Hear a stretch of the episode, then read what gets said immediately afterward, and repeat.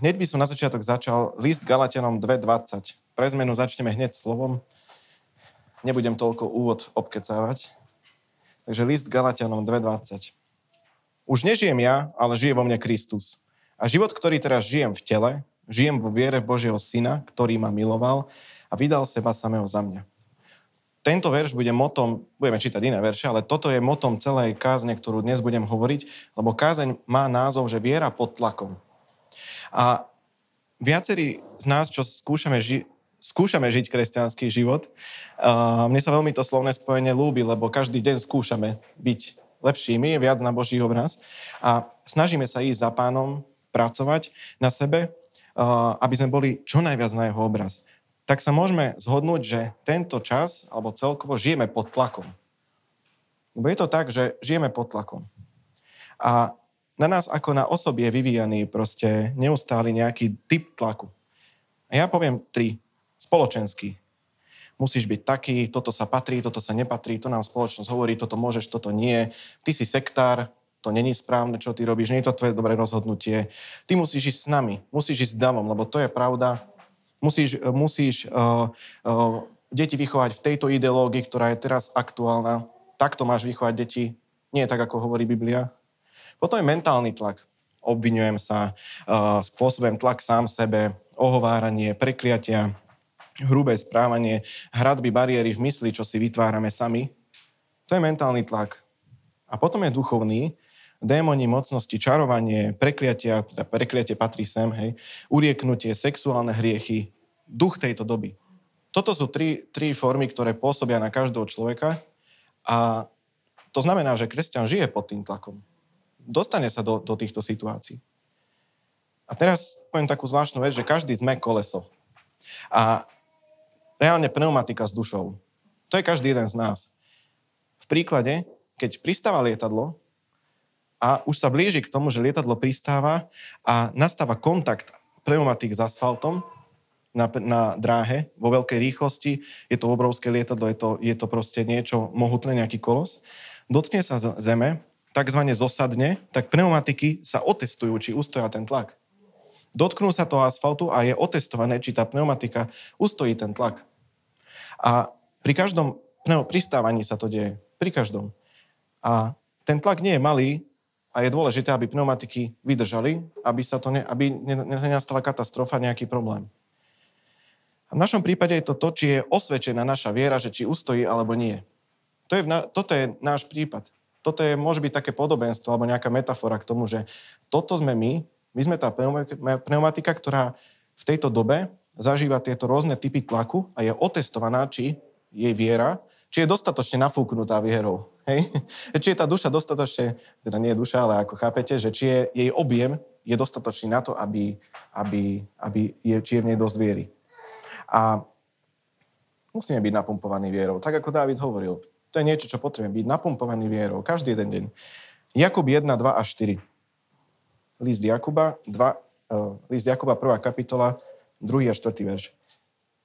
Bratia moji, pokladajte to za radosť, keď prídu na vás rozličné skúšky. Veď viete, že ak sa vaša viera osvedčí, vedie to k vytrvalosti.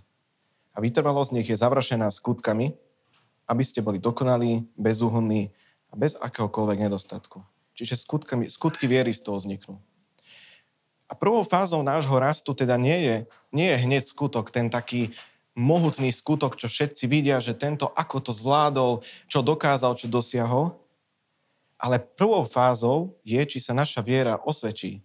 Či vôbec dojdeme k tomu, aby sme začali tie skutky robiť. A aspoň ten prvý krok viery, že naozaj upevním svoju vieru v srdci a začnem konať. A naša viera je skúšaná a mala by teda obstáť. Bolo by to fajn, keby naša viera obstojí v situáciách v našich životoch. Pod mentálnym tlakom, duchovným, spoločenským, bolo by fajn, keby naša viera obstojí, aby sme prešli tou situáciou. Takže toto je taký opis kresťanského života. Toto je opis života kresťana, čo zažíva každý jeden deň. Toto zažívame. A teraz druhá, druhá, o, niečo, k druhému sa presuniem, že a teraz, nie, teraz niečo od Biblie k Bohu. Viete, niektorí ľudia pokladajú Bibliu za, ja som to aj na tom čítaní spoločnom viackrát hovoril a poviem to teraz, hrniem to, pokladajú ju za hlboko intelektuálnu knihu. Že Biblia je vysoké čítanie pre vysoko vzdelaných ľudí, ktorú treba mať jednu v rodine, vo vitríne vedľa horčičákov, mať Bibliu položenú, kde na ňu nesadá prach, alebo v niektorých rodinách sadá na tú Bibliu prach, hej. A to je, to je jej miesto, akože to je ten význam. Je to len ďalšia nejaký, nejaký doplnok dizajnový dobytu. Alebo historický. Proste antikvariát, hej. A niektorí ľudia sa Biblie boja. Boja sa, že, že ju nepochopia. Lebo si myslia, že na to nie sú dosť vzdelaní, že im nebolo dané, aby, aby pochopili Biblii, nie sú dosť múdri. A mnohí samozrejme ju odmietajú a znevažujú. To je ďalšia kategória. Pritom Biblia, ak má byť komunikáciou Boha k ľuďom, musí byť napísaná tak, aby ju každý pochopil. Že je v tej forme, aby každý z nej čerpal. Nie je to len pre nejakých ľudí, ktorí sú vzdelaní. Len pre nie, niekoho. Je predsa pre každého. A ak sme bratia a sestry v pánovi, sme si rovní. A ako Pavol hovorí, že sme údom tela Kristovho, to znamená, že každý z nás sme si rovní a máme nejakú funkciu v cirkvi, v tele Kristovom, tak potom Biblia je pre každého. Pre každého jedného. Bibliu chytíme a čítame, nerozumieme všetkému, nemusíme rozumieť všetkému, ale Duch Svetý v nás to postupne rozbalí krok po kroku v našom živote. Presne to, čo ja potrebujem. Dokonca, keď ešte aj človek neuveril, dokáže Božie slovo k nemu hovoriť. Dokáže v ňom vidieť niečo, čo, čo, čo mu pomáha. Čo je niečo iné, čo nikdy nečítal v nejakom románe. Takú moc má Božie slovo. Jednoducho a fakticky ono mení životy. Lebo samo o sebe je živé. A teda Biblia nie je knihou pre učených, pre tých najvzdelanejších teológov a tak. Pre vyvolených v tom zmysle slova, že určitá skupina ľudí, čo môžu, iba oni môžu siahnuť na Bibliu a iba oni z nej môžu, môžu čerpať veci a povzbudiť niekoho iného. Biblia je pritom, Biblia robí to, že je, povie pravdu o niečom a potom ako sa to stiahuje na náš život. Boha totiž zaujíma náš život, preto nám poskytol túto Bibliu. Každá pravda na Biblii je, slúži na to, aby, aby sme dokázali žiť podľa Boha víťazný život. Život plný ovocia. Biblia nie je nejakou historickou knihou, nie je, ktorá obsahuje len minulosť. Že to sa udialo. Že to je, to je vlastne všetko. Celý význam Biblie, že to je vlastne ďalšia učebnica. Ale teraz si predstavte, že Boh nefunguje v čase. Nefunguje, eh, je, je všemocný, vševedia, je bezrozmerný, bezčasný. Takže nefunguje v čase a je ťažké si to predstaviť. Ale pre takého Boha, ktorý nežije v čase, neexistuje minulosť, prítomnosť a budúcnosť, tak ako ju chápeme my. Toto všetko sa deje nejakým spôsobom naraz. Nemôžeme to pochopiť. Stvoriteľa všetkého. Takže Biblia je inšpirovaná Svetým duchom na Boží povel. Náš Boží povel.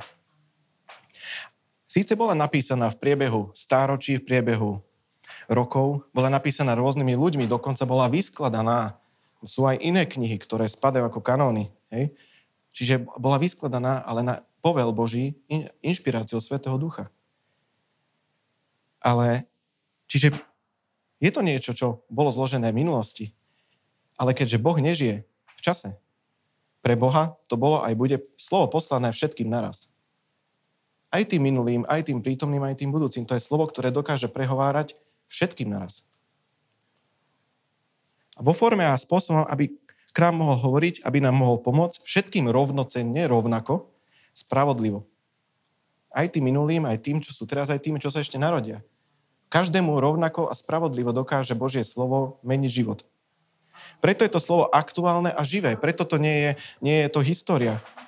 Lebo je život meniace. A Duch Svetý v nás to oživuje a dáva nám známosť, aby sme viac a viac chápali a čerpali.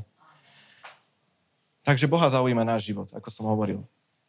Už len to, že toto zabezpečil pre nás, to znamená, že Boha zaujíma tvoj život.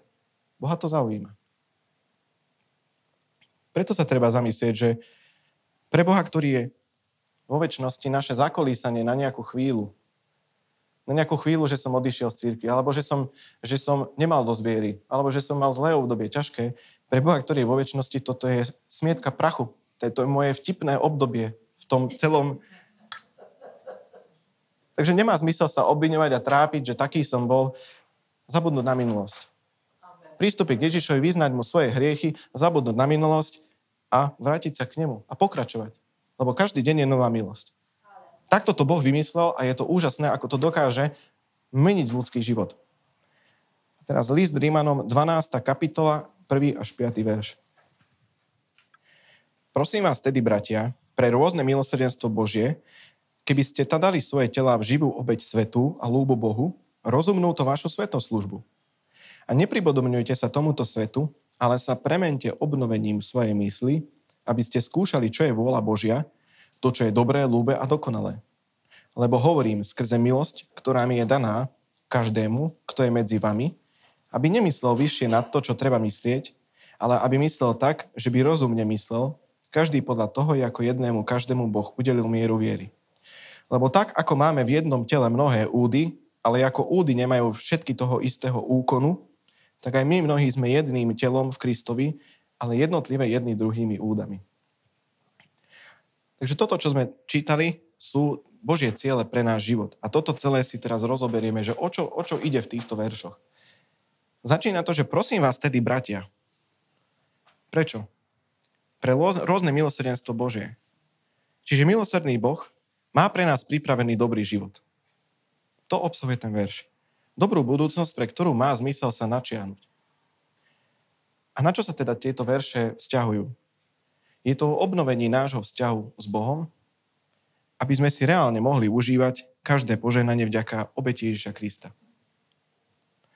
Takže obnovenie nášho vzťahu s Bohom a každé požehnanie. Že obnoviť náš vzťah s Bohom a môžeme získať každé požehnanie. Otázkou teda má byť, že ako si to viem užívať, čo je tu napísané a, a ako to mám uchopiť. Čo to znamená pre môj každodenný život prakticky? My máme reagovať na všetko, o čo sa Boh postavil pre nás. Máme na, na naše životy, čo máme pripravené, máme reagovať vo svetle slova. Validovať svoje kroky vo svetle slova.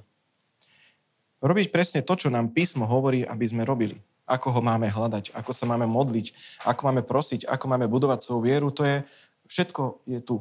Počúvame kázne, počúvame, čítame Božie slovo, máme aj ako doplnok knihy, ktoré sú napísané Božími mužmi a ženami, je to, je to určitý spôsob, určitý princíp. Pretože slo, slovo k nám prehovára veľmi prakticky. Ako som hovoril, že Biblia je veľmi praktická kniha. Ako by sme mali žiť naše životy? Aby nám bolo dobre. Nie, aby bolo len dobre iným a nám bolo zle. A Biblia hovorí, že môžeš sa mať aj ty dobre a ľudia okolo teba, lebo aj ty sa máš dobre, tak z teba to bude vplývať na ostatných ľudí. Keď našemu čítaniu slova prizveme Ducha Svetého, tak to bude naozaj praktické naozaj živé čítanie. Pretože Duch Svetý je najpraktickejšou osobou na celej zemi. Takže Boh nám prehovára prakticky.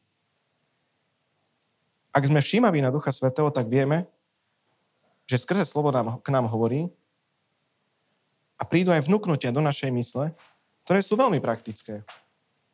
Dokážem dostať vnúknutie na, a odpoveď na, našu, na moju situáciu, skrze slovo, že ma to zasiahne, že viem, že toto je verš presne na to, čo, čo, čo zažívam. A teda nejedná sa o hádanky, ktoré treba nejako lúštiť, za svitu mesačného svetla. Vydáme sa na dobrodružnú cestu niekde do pralesa, lebo tak ma nejako vedie Biblia. Nie, Biblia je veľmi praktická. Veľmi praktická je to kniha. Boh nie je Bohom mysticizmu. Je to praktický Boh.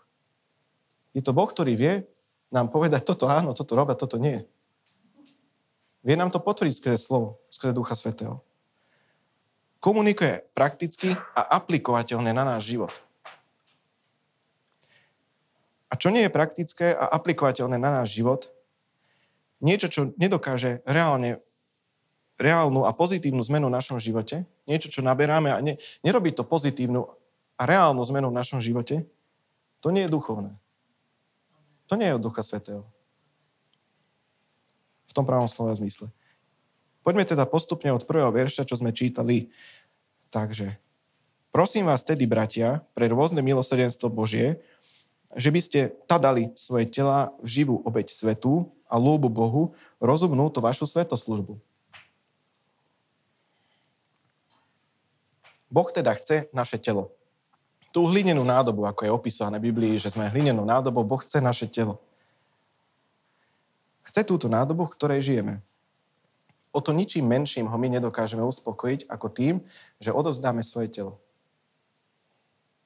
Jednoducho svoje telo položiť na obetný oltár jemu pre, svet, pre službu. V tomto verši je napísané, že dať tela v živú obeď. Pavol tu myslel na tú starozákonnú obeď, keď sa prinieslo zviera, muselo byť zabité a obetované. Ale presne preto, týmto slovným spojením, že v živú obeď, Pavol hovorí, že chcem, aby ste skutočne takto položili svoje tela na oltár, ale nezabili ich. Pretože Boh nechce nejaké krvavé rituály, ale živú obeď že naozaj odovzdám každý svoj čin, všetko, čo robím, je, nikdy to nebude hodné Boha v tom slova zmysle pravom, ale že naozaj sa odovzdám. Že moje kroky, moje, moje rozhodnutia, kam pôjdu moje nohy, kam, čo budú robiť moje ruky, tak budem, bude, bude odovzdané Bohu. Takže položiť svoje telo na oltár ako živú obeď. Toto je našou duchovnou svetoslužbou. Keď sa vrátime o krok späť, tak tí, čo sme prijali Ježiša do svojho srdca, sme skrze tú vloženú vieru v našom srdci sa stali kňazmi. A teda jedno z našich najdôležitejších služieb je to, aby sme položili svoje tela na oltár, aby sme sa obetovali. Vždy, každý jeden deň, aby sme pristúpali pred Boha ako pred niekoho, komu sa obetujeme. Nie ako niekto, kto za nás urobí všetky, vyrieši všetky naše problémy, koho, ktorého zavolám ako priateľa na telefóne, že teraz ale nie, že mu slúžime. Aj vtedy, keď je dobre. Vtedy, keď je veľmi dobre, keď mám taký dobrý pocit, všetko ide, aj vtedy mu mám slúžiť. A znovu list Galatianom, 2. kapitola, 20. verš. Už nežijem ja, ale žije vo mne Kristus. A život, ktorý, som ter- ktorý teraz žijem v tele, žijem vo viere v Božieho Syna, ktorý ma miloval a vydal seba samého za mňa. Takže som kňaz a svoje telo obetujem, pretože nepatrí mne, ale Bohu. Totižto v starom zákone, ak niekto položil zviera na oltár, obetu na oltár, už nebolo jeho, ale od tej chvíle to patrilo samotnému Bohu. Ako náhle ten materiál, to, to kus, ten kus mesa, to zviera sa dotklo oltára a kňaz dal ruku preč, tak vtedy to bolo oddelené pre Boha. A už to nepatrilo nikomu inému, len Bohu. Takže ak položíš na Boží oltár svoje telo, od tej chvíle už nie je tvoje, ale Božie. Takže nie úplne ja som pánom svojho tela. Ako to mnohokrát počujeme aj v spoločnosti. Naše tela, naše tela. Nie úplne ja som pánom svojho tela. Boh túto odpoveď čaká, či chcem priniesť telo na oltár, či to naozaj sa rozhodnem urobiť. Ak by som chcel byť bez tejto odpovedi kresťanom, že sa naozaj rozhodnem žiť pre Neho, ak by som, ak by som nechcel naozaj žiť pre Neho, ne, prídem o všetky tie dobré požehnania. O to všetko dobré, čo je pripravené. A to, to nie je výhrážka, to, to, to hovorí písmo.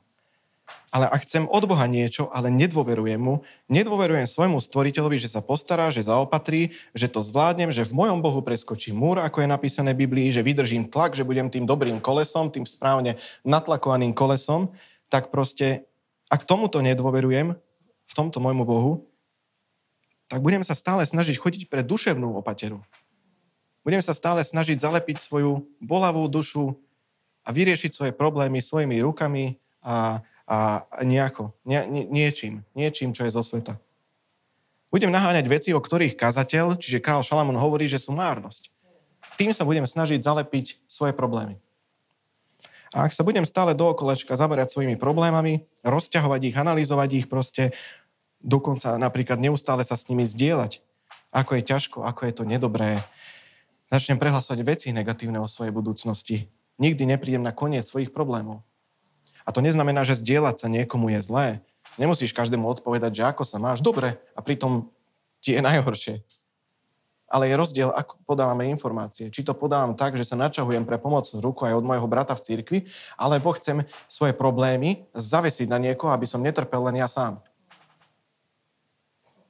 Je to smutné, ale je to tak, že bez reálnej dôvery v Boha, bez úplnej odovstanosti jemu, že moje telo všetkými úkonmi, ktoré ono robí, slúži jemu, ctí si ho, Čiže položením seba na oltár nedosiahnem všetky tie dobré veci.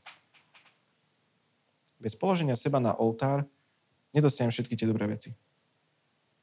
Čiže nejakým spôsobom musíme prekročiť samých seba, naše žiadosti a naše túžby, ktoré nemusia byť, že ani zlé, ale ničím nie sú prospešné oproti tomu, čo má pre nás Boh pripravené. Hľadajte ponajprv kráľovstvo Božie, všetko ostatné vám bude pridané. To tento verš hovorí. A je, je tu ten spôsob, ako hľadať to kráľovstvo Božie. Efektívne tak, aby, aby naozaj mi bolo všetko pridané, čo potrebujem, spôsob je dať seba na, to, na ten oltár. Nepodržať si nič. Pretože, ak, pretože keď sa ja dám na oltár Bohu, tak tedy sa stávam jeho majetkom a on preberá za mňa zodpovednosť. Ak si adoptujem dieťa, reálne sa vyplňa všetky papiere, prejdem previerkou, celý ten proces, proste čakám 3 až 7 rokov, alebo tak nejak to je, dostanem naozaj to dieťa už ako náhle prebehne, prebehne asi nejaký podpis alebo niečo, čo to zákonne zapečatí, už nebude za neho nie zodpovednosť štát, systém. Od tej chvíle som zodpovedný ja. Takže takto Boh prebral za nás zodpovednosť. Keď sa my jemu odovzdáme, on prebral za nás zodpovednosť. Máme sa odbrá- od- obrátiť sami od seba, od svojich záujmov, rozhodnutí, našich práv, našich činov. Pred Boha niekedy pristúpame, pristúpame, že ale Bože, a toto ja chcem, a toto ja chcem, že tvrdohlavo a niekedy nám stačí pozrieť do písma a zvalidovať svoje rozhodnutie, že aha, možno to není až také prospešné pre mňa. A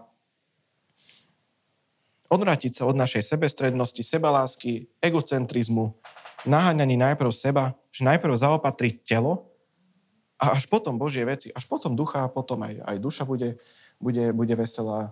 Až potom. Toto je ten oltár, o ktorom hovorí Pavol. Ak toto aplikujeme, tak Boh preberá zodpovednosť za to, čo nás čaká v budúcnosti. A to je, to je veľmi dobrá správa. Pretože to znamená, že nás čaká všetko, čo on zaslúbil v slove. To znamená, že Boh sa zaujíma len o moje telo a o dušu a ducha nie. Boh hovorí, že ak získam tvoje telo, všetko je moje kompletne. Ak získam tvoje, tvoje telo, že ho dáš na oltár a že tvoje činy dokážeš ukorigovať tak, aby som ja bol oslávený, tak som získal aj všetko. Lebo najväčším problémom človeka je žiadosť tela.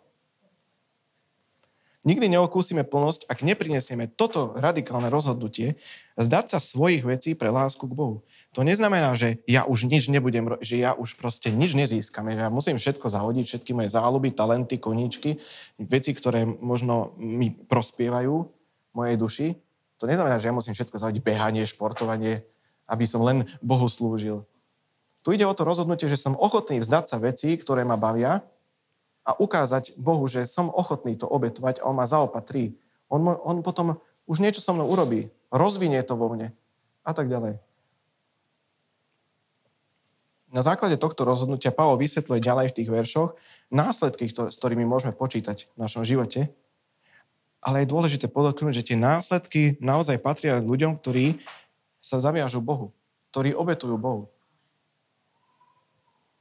Prečítame si znova ten list Rímanom 12. kapitole 1 až 5.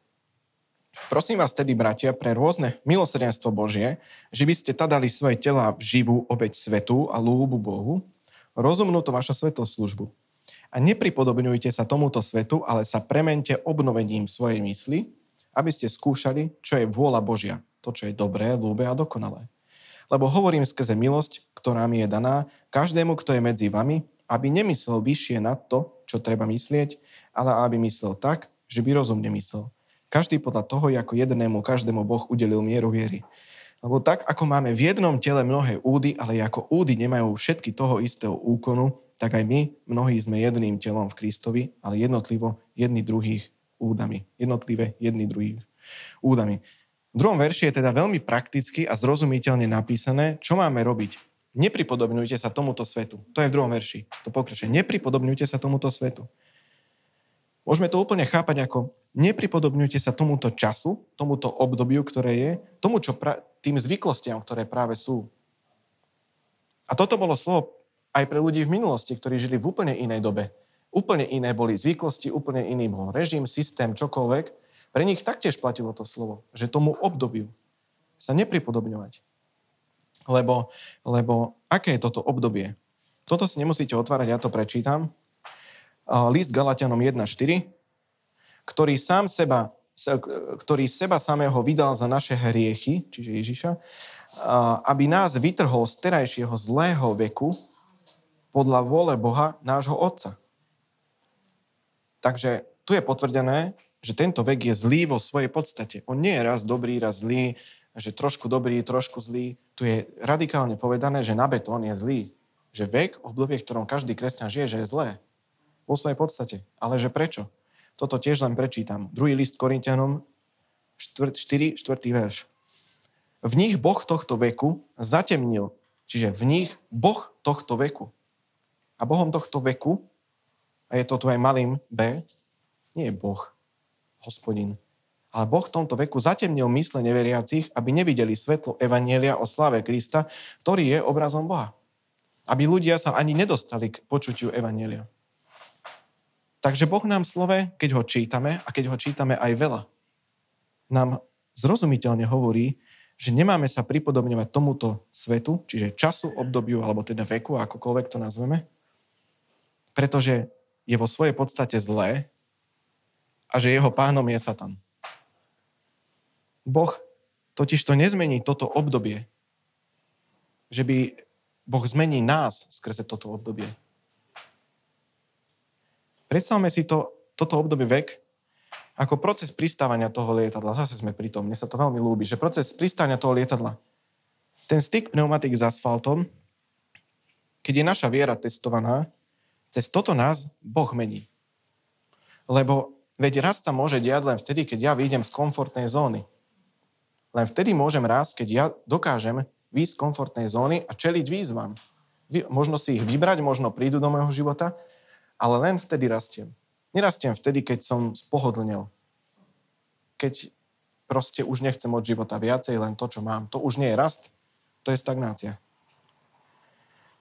A ja vám poviem taký príklad z môjho pracovného prostredia. Ja pracujem v jednej menšej e, firme, programujem tam. A celý minulý rok ja som pracoval na, u jedného klienta na jednej zákazke, ktorá bola roz, rozsiahla. Uh, bola náročná ale bol som v tom komfortný. Čiže nejak často som nemusel žiadať o pomoc alebo čeliť nejakej fakt veľkej výzve. Nejak tak to išlo zo dňa na deň, veľmi videl som výsledok a tak som sa tešil, že ako, ako dobre to postupuje. A, a išlo to ako po masle, by som mohol povedať, že ten, ten minulý rok. A od tohto nového roka som na projekte s mojím kolegom, on je nadriadený, on ma aj mentoruje a tak nado mnou. A Dostal som od neho zadanie už in, z iného projektu a zistil som, že dva alebo tri dní som sa motal v kruhu. Že ja som nevedel, že čo mám robiť, až nakoniec som teda si dal s ním meeting, že pomôž mi, lebo akože nejak som, nejak, nejak, mi otupela asi mysel, alebo ako by som to povedal. Tak sme si dali meeting, rozobrali sme to technicky, tým vás určite nebudem zaťažovať, toto není miesto o programovaní, ale, ale k tomu mi povedal, že, parafrázujem, že bol si dlho v komfortnej zóne na tom projekte a že teraz sa trošku potrápiš, ale že je to dobré, lebo to potrebuješ, aby si rástol. Že trochu sa potrápiš, že ti ukážem aspoň tak zhruba, že čo ako, ale aj tak to musíš ty spraviť. A taký to bol jeho význam komunikácie. A keď ja som chystal túto kázeň, rozmýšľal som nad tým, že naša viera je testovaná obdobím a že Boh nás mení cez toto obdobie, tak som si na toto spomenul, že, že mám na výber, že mohol som byť tak akože v pohode, v tom, v, tej, v tom komforte, že ono to išlo, aj plat chodil na účet, aj, aj, aj dobrá bola moja práca, aj bola dobre ohodnotená. Ale ako náhle prišla nejaká výzva, niečo nové, tak som zistil, že ten rok som nenabral toľko znalostí, že, že som zastagnoval. A uvedomil som si, že v mojom kresťanskom živote to platí úplne rovnako, že ja nechcem komfortnú zónu, kde nebudú výzvy, lebo pravdepodobne by som mohol zastagnovať. Ani nie, že pravdepodobne, ale na betón človek zastagnuje. A, a proste tak ako v tej mojej práci, že sa uspokojím s aktuálnym stavom, ktorý zvládam, povedzme, aj sa možno dobre cítim, ale ja chcem rásť a k rastu sú potrebné výzvy. My nezmeníme celý svet, že zrazu vznikne na svete raj, že bude láska, žiadny hriech, že toto my, tuto kresťania, dokážeme zmeniť celý svet. Že bude len láska a len bez riechu, že proste všetci sa zmenia. Všetci budú dobrí. Časy sú stanovené. V Biblii je to jasne napísané, čo je. Čo, čo bolo, čo je a čo aj sa udeje. Ale my sme tu na to, Boh si nás na to povolal, aby sme našimi modlitbami, vierou, službou mali vplyv na svoje okolie, na jednotlivcov a dokázali prinášať to svetlo a byť solou tejto zemi. A k tomu, aby sme toto vládali, potrebujeme sa posilňovať v slove, čiže rásť. Aby sme to zvládali, kto vie, koľko rokov nás čaká každú jedného z nás. Aby sme rok po roku zvládali to čo, to, čo sa deje vo svete, čiže to pripodobňovanie sa svetu, tak to je čas, v ktorom žijeme, tak aby sme to zvládali, my musíme rásť. Lebo možno príde ten bod, keď naša viera bude otestovaná a zlyhá. A ja sa nechcem dostať do takého bodu, aby, keď moja viera bude testovaná, aby som naozaj zlyhal tak, že by to malo devastujúce účinky na môj život, na moju rodinu. A takéto obdobie, ako, tera, ako je teraz, tá korona, jedno s druhým, kríza, kadečo finančná, všetko v tých správach počúvame alebo možno aj zažívame, nás nemajú, toto nás nemá zosúvať. Toto nie je niečo, čo by nás malo zosu, zosunúť, ale naopak toto nás má meniť na silnejších ľudí. Amen. Čiže takto si Boh dokáže zlé veci, čo sa dejú vo svete, Boh dokáže skrze to zlo vypôsobiť to, že jeho Boží ľud bude rásť. Že zvládnu všetko, zvládnu mentálny, spoločenský aj duch, duševný, alebo teda duchovný tlak. Tí, čo sa neboja, že, že budeme tými, čo sa neboja hovoriť pravdu, tí, čo sa neboja ani, že stať pri Bohu. Že neboja sa stať pri Bohu a transparentne o tom hovoriť, že ja som kresťan a verím Boha. Že tí, budeme tí, čo milujú svojich blížnych, aj seba samých, lebo vedia, že sú spravodlivými skrze lásku Ježa Krista. A skrze vieru v Neho. Kresťania, ktorí žijú tak, že patria do tohto obdobia, čiže sa mu pripodobňujú a prispôsobujú, svoju vieru a svoje morálne hodnoty ohýbajú podľa obdobia, podľa spoločenských noriem, žijú život v chaotickom stave. Lebo tam tá viera kolíše. A kde niečo kolíše, tak tam nie je stálosť, tam nie je stabilita a vzniká chaos. My sa musíme odslobodiť od terajšieho zlého veku, lebo jeho pánom je zlý. Pánom tohto veku nie je dobrý. Pánom tohto veku je zlý. A my sa musíme uh, oslobodiť od terajšieho veku. Nechcem sa naháňať za vecami, ktoré mi pán tohto veku nastražil, ktoré vyzerajú byť dobré, ktoré, ktoré, či už sú to možno nejaké investičné veci, alebo biznisové, alebo ľudia, alebo alebo proste moje rozhodnutia, alebo nejaký čas, ako trávim, možno, môže to byť aj šport, môže to byť seriály, to je jedno. Hoci čo sa dá zneužiť na to, aby ma to odtiahlo od Boha. Ale znova, to neznamená, že šport je zlý, hej? alebo že, že tieto veci vo svojej podstate, že sú zlé. Ale spôsob, aký môžu byť využité na to, aby ma oslabili, ten je zlý. A ten, kto ten spôsob vytvára, tak ten je zlý. A to nerobí Boh. A my máme bežať dobrý závod viery. Dobrý beh viery, takto píše Pavol. Tak ja chcem bežať maratón. Ja nechcem bežať šprinty, potom, potom vyhorieť a potom seknúť s kariérou mojou, obrazne povedané, ale ja chcem bežať maratón až do konca. Plynulo krok po kroku, zvládať každý jeden, každý jeden deň, každú jednu skúšku, rok, roky, desiatky rokov, ja neviem. A ani sa toho nebojím, že neviem. Lebo mám Boha, ktorý sa postará o každú situáciu v mojom živote. Jednoducho držať sa pri Bohu. A čiže musím sa oslobodiť od terajšieho obdobia. Tieto slova neznamenajú, že mám pred všetkým zavrieť oči a teraz tváriť sa, že je všetko v poriadku, už len čakať na pánov príchod, vojsť do atomového krytu a, a proste uh, čítať len zjavenie Jána, len to jediné a už len čakať, kedy už konečne Ježiš príde, už len už žiť v tom niečo. Nie, my máme žiť na tomto svete a byť svetlom tohto sveta a solou tejto zeme. To znamená, že sme v tomto aktuálnom veku a my máme tento aktuálny vek ovplyvňovať našimi modlitbami, skutkami ľudí, naše okolie ovplyvňovať a docieliť to, aby v nich nakoniec vo výsledku bola vybudovaná viera. aby ich Ježiš zasiahol. Je cestné žiť už v tom poslednom čase, v tom slova zmysle, že, že už, už je úplný koniec, že už nič nemá zmysel. Že už sa len zavrieť, už ani, ani nerásť, ani nič, už len vydržať. Vydržať. To je strach, to nie je cieľavedomý človek, to nie, toto ne, nerobil ani Ježiš. Boh totiž to skoncuje s týmto obdobím vo výsledku. Boh s tým skoncuje, tak je to napísané v slove. On skoncuje s vekom a keď to urobí, Satan už nebude Bohom tohto obdobia. A Satan práve preto bojuje tomto období ako vládze, aby strhol za sebou čo najviac ľudí. Preto, sa nemáme, preto, preto je tam ten ver, že nemáme sa pripodobňovať tomuto svetu. Aby sme neboli strhnutí taktiež. Takže my nepatríme sem, ale patríme do väčšnosti. Žijeme tu, ale nepatríme sem, lebo sme vykúpení. Pretože som dostal právoplatného, právoplatné občianstvo, čiže tú občanku, nemám ju fyzicky, mohol by som si ju vytlačiť, bola by mi na nič, ale máme novú občanku. Židom 6.5. A ochutnali dobré slovo Božie a rôzne moci tohto, uh, pardon, a ochutnali dobré slovo Božie a rôzne moci budúceho veku. Um, pri zmene našich stravovacích návykov, celkovo typu jedla, ktoré konzumujeme, je prvou fázou reset našich chuťových buniek.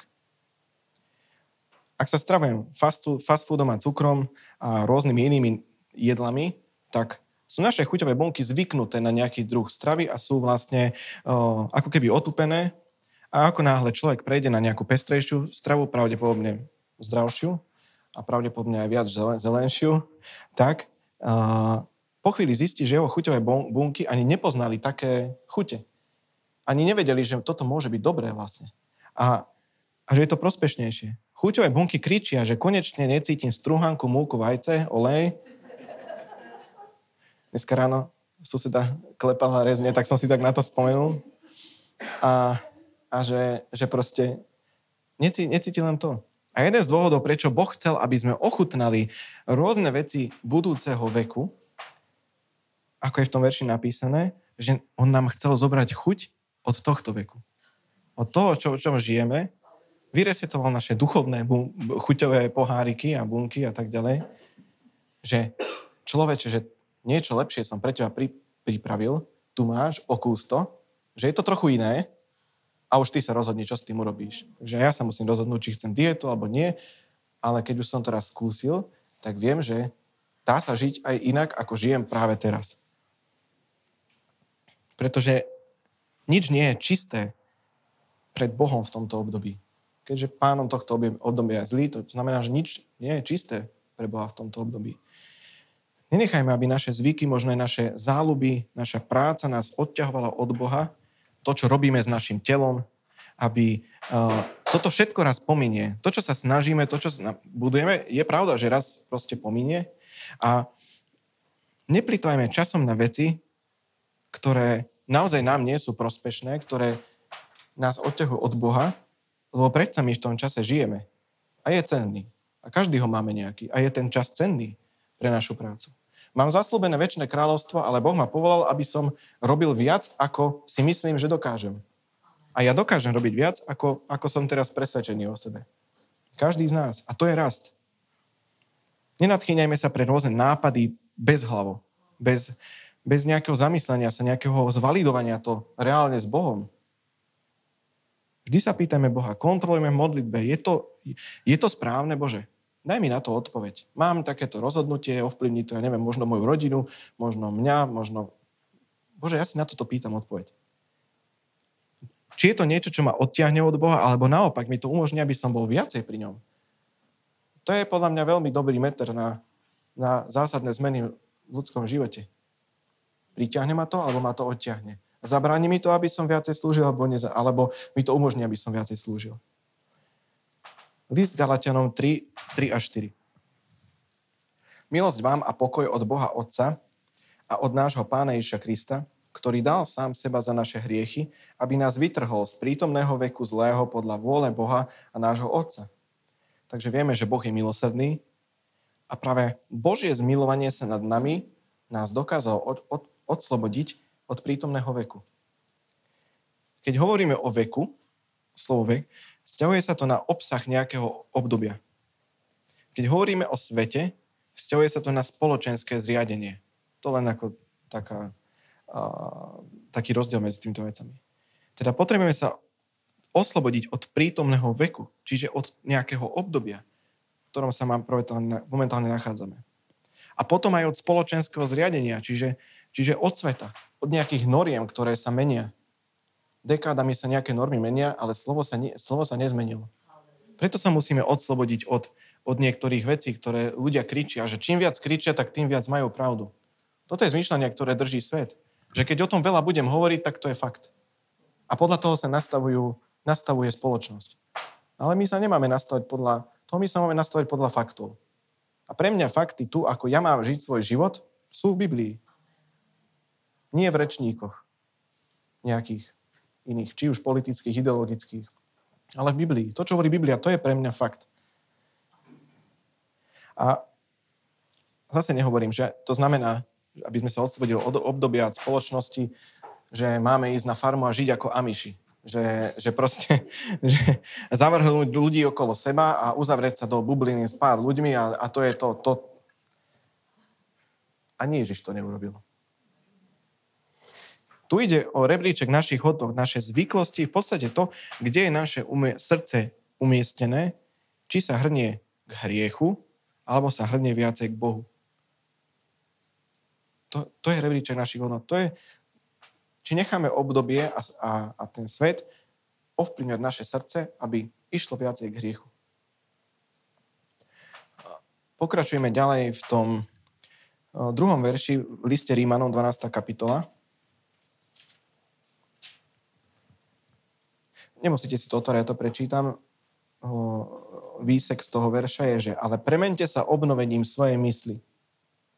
Premente sa obnovením svojej mysli. Boh nás nemení, nemení zvonka dovnútra. Boh nás mení zvnútra von. On najprv zmení naše myslenie a potom náš životný štýl. Nemení sa najprv náš životný štýl a potom si to upracem v hlave. Tak nikdy neprídem, nikdy to nebude fungovať. Najprv sa mení zmýšľanie, až potom funguje aj to, že sa zmení životný štýl. Toto len potvrdzuje to, že nedá sa žiť s Bohom vyhovujúcim spôsobom a žiť, chodiť vo viere a žiť plnohodnotný kresťanský život, ale zmýšľať nedobre. A, byť ne, a vlastne neveriť. To sú veci v protiklade. Nedá sa mať zlé zmýšľanie, nesprávne nastavené hodnoty, ale snažiť sa žiť dokonalý život s Bohom. Toto je v rozpore, pretože spôsob zmýšľania určuje náš spôsob života že spôsob, to ako my zmýšľame, tak to určuje spôsob nášho života. To, čo sa deje v hlave, tak to my nakoniec robíme. A u ľudí tohto veku je ústredným znakom sebacentrizmus. Čiže pristupujú k situáciám tou istou otázkou, aký úžitok z toho budem mať. Z toho, čo idem urobiť, toho, čo si ma poprosil, to, čo možno spoločnosť aký ja, ja, ja budem mať z toho úžitok. Čo je ziskom? Že ja možno zo svojho času odkrojím pre nejakú dobrú vec. Čo je ziskom pre mňa? Čo získam?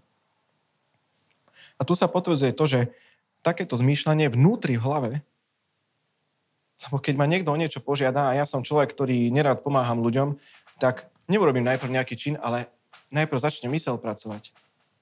Že aha, nechce sa mi. Čo z toho budem mať? Takže zmýšľanie vnútri v hlave nastaví to, ako sa správame a môžeme vidieť, že to neostávajú jednotlivcov, ale to zmýšľanie sa premieta na skupiny. Firmy sú nastavené takto. Dokonca niektoré cirkvy sú nastavené takto na sebacentrizmus. Ale ty, ja, my, pokiaľ necháme Boha meniť našu zmysel, my, e, mysel, staneme sa bohocentrickými. A tá nosná otázka a reakcia na situácie sa zmení Božie slovo a viera Ježiša Krista nás dokáže meniť a začneme si všímať, že v našom zmýšľaní bude, aký zisk toho bude mať Boh. Aká je jeho vôľa a plán pre môj život? Bude to, čo ja sa rozhodnem robiť, mojimi uh, končatinami alebo čímkoľvek, kam ma zavedú nohy, Bude to oslovať Boha alebo nie? To znamená zmena mysle. A toto vypôsobuje Boh. A toto sa celé neudeje, kým neponúkneme Bohu svoje telo. Kým nepoložíme seba na oltár, že naozaj Bože, už patrím len Tebe, rob so mnou, čo chceš a ja viem, že Ty dokáže zmeniť moje zmýšľanie, aby som nakoniec žil ešte plnohodnejší život. S Bohom sa vlastne nedá vyjednávať. Keď niečo iné budeš chcieť, od Neho zaznie taká otázka, že kde máš telo? Je na mojom oltári? Stalo sa mojim vlastníctvom? Odovzdal si sami? plným právom môžem disponovať s tvojim telom a naozaj meniť tvoj, tvoj život?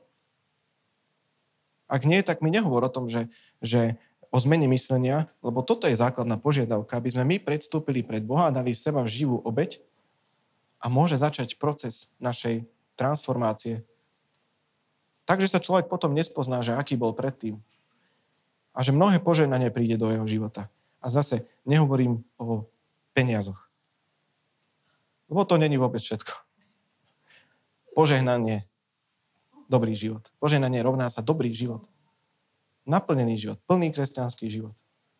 To neznamená, že budem strádať, že budem človekom, ktorý, ktorý prehráva svoje zápasy, ale že budem mať dobrý život. Nebude vždy ľahký, ale, bude, ale môže byť dobrý. Ty ponúkneš telo a Boh obnoví tvoju mysel. Tak to funguje. My ponúkneme naše telo Boh obnoví našu mysel a nám sa zmení život. A naše správanie, naše zvyky. Poďme do toho druhého verša v liste Rímanom 12. kapitole, alebo nemusíte, ja to prečítam, čiže zase výsek, aby ste skúšali, čo je vôľa Božia. Aby ste, skúš- aby ste skúšali, čo je vôľa Božia. Inak povedané, aby ste vo vlastných skúsenostiach, čiže skúsenosti, niečo, čo zažijeme, čo stalo v minulosti, aby sme v vlastných skúsenostiach poznali Božiu volu. Niekedy skúšame žiť správne, ale nepoznáme Božiu volu. Snažíme sa ísť podľa uh, aj desatora, podľa nejak správne chcem začať žiť, ale nepoznám Božiu volu. Nemám teda správnu motiváciu, lebo nemám víziu o budúcnosti. Že či tá budúcnosť moja tým, čo robím, naozaj bude uh, dobrá. Príslovia 29.18. To si môžeme otvoriť. Keď nie to videnia, je ľud rozpustilý. Inými slovami povedané, to znamená, že bez obrazu o budúcnosti ľud zdivočí. A práve preto to je mnoho kresťanov nedisciplinovaných. Preto sa stávame nedisciplinovaní, lebo nemáme jasný obraz o budúcnosti. Keď sa pozrieme na atletov, prečo niekto vie bežať rýchlejšie, silnejší, výkonnejší, zdoláva proste tréningy, súťaže a tak ďalej, tak to vedia preto, lebo majú obraz o budúcnosti, majú nejaký ten cieľ, že toto ja chcem, tak preto robím všetko. A kvôli tomu, kvôli tomu disciplinovanie ľudia žijú. A, a veľakrát u športovcov sa to premieta do všetkého. Aj do rodiny. Že rodina sa prispôsobí. Že idú proste za, za svojim cieľom. A u, u, u športovcov je disciplína mnohokrát oveľa intenzívnejšia než u kresťanov. Lebo oni majú jasný obraz o budúcnosti. Chcem byť ten najlepší. Alebo možno nie najlepší, ale chcem proste byť, chcem sa zlepšovať, chcem rásť, chcem lepšie robiť tajský box, alebo lepšie bežať, alebo čokoľvek. Ak teda nie je obraz o budúcnosti, že čo mi má vlastne moja snaha ísť za Bohom priniesť, tak tam nie je ani disciplína. Preto to dlho človek nevydrží. Človek s nastavením takýmto, že nemám obraz o budúcnosti, je raz hore, raz dole. A podľa toho, aké sú okolnosti, ako ide svet. A pritom písmo nám jasne hovorí, že nepripodobňujte sa tomuto svetu. Ale že môžete zažiť to, čo je dobré, ľúbe a dokonalé, ako sme čítali v Rímanom, že to je tá vôľa, dobrá, ľúba dokonalá. Spoznajte moju vôľu, nepripodobňujte sa svetu. A keď spoznáte moju vôľu, ani sa vám to už nebude chcieť. A toto nie, to zmýšľanie, to predošlé, to negatívne, to nie, nie, nie je, čo mal Ježiš. Ježiš si nezvolil húsenkovú dráhu na pocitoch založenú, ale on mal disciplínu a mal obraz o budúcnosti. O tom, čo sa musí udiať a prečo a ako je on toho účastný. On vedel, čo má robiť. List Filipanom 3.14. Ale jedno robím, na to, čo je za mnou, zabúdajúc a potom, čo je predo mnou, sa vystierajúc, ženiem sa za cieľom k víťaznému, k odmene horného povolania Božieho v Kristu Ježišovi. Tejto miery sa vieme len dotknúť, ak je naša mysel samotným Bohom obnovená. Ukáže ti obraz o budúcnosti, dá ti ochutnať tú budúcnosť, tie dobré veci a povie, že čo očakáva od teba osobne, jednotlivo. Každý z nás môže mať rému, môže mať jednotlivú cieľ vo svojom živote, ktorý môže dostať zo slova skrze, skrze čítanie, skrze Ducha Svetého. Môže to byť teda tá réma. Čiže to slovo, keď dostaneš, keď hľadáš pána, doslova tebou otrasie a, a možno na betón ti potvrdí niečo, v čom si si nebol istý, rozmýšľal si, že či možnosť A alebo možnosť B a zrazu slovo ti, ťa, tým, ťa otrasie, že, že wow, že už viem, čo mám robiť a dostaneš obraz o budúcnosti od svojho Boha a keď takýto obraz človek získa, tak je oveľa ľahšie ísť krok za krokom. Je tam disciplína. Nemusíte si otvárať, keď sa vrátime do 12. kapitoly 2. verša, čiže zase do, toho, do tých 5 veršov, je tam výňatok, aby ste skúšali, čo je vôľa Božia, to, čo je dobré, lúbe a dokonalé. Takže po tomto všetkom, čo sme rozobrali, že keď je naša mysel zmenená, upriamená na Neho, Odozdali sme naše telo, reálne, že naše činy, že na, vlastne naše priority. Že to, čo ja sa rozhodnem robiť, tak neupres, že, že ja vždy uprednostním Boha. Tak prichádzajú tieto tri úžasné slova o Božej vôli. Dobré, lúbe a dokonalé. O čo viac to chápeme, čo to znamená, o to lepší výsledok dosiahneme. Takže najprv porozumie, že Božia vola je vlastne dobrá veľa sa to hovorí, ale ja si myslím, že nie každý to chápe, že vlastne Božia vôľa pre môj život je dobrá. Keď toto človek pochopí, tak sa nebude Boha pýtať v nejakých veľmi ťažkých situáciách, že za to môžeš ty, prečo? Že Boží zámer pre tvoj život nie je utrpenie, ale radosť. Aj keď sa dejú zlé veci, že Boží zámer pre mňa je dobrý. Že je nadprirodzená radosť. Potom je priateľná. Čiže druhý bod. Čím viac poznávaš tú volu, tým viac si ju začneš užívať, jeho zámer pre seba a viac to chceš. A tretí bod je, že je dokonalá. Pokrie každú jeho vôľa, pokrie každú oblasť tvojej osobnosti. Nebudeš stagnovať. Ale budeš viac a viac na jeho obraz. Jeho vôľa sa rozšíri na veci to, kde sedíš, čo si obliekaš, čo dokonca ješ, šat, šaty, ktoré máš na sebe, na ľudí, s ktorými sa stretávaš. Neexistuje taká oblasť v tvojom živote, kde by sa jeho vôľa, jeho dobrý zámer, to, čo sa neprejavil na tebe, že nakoniec ťa on zmení.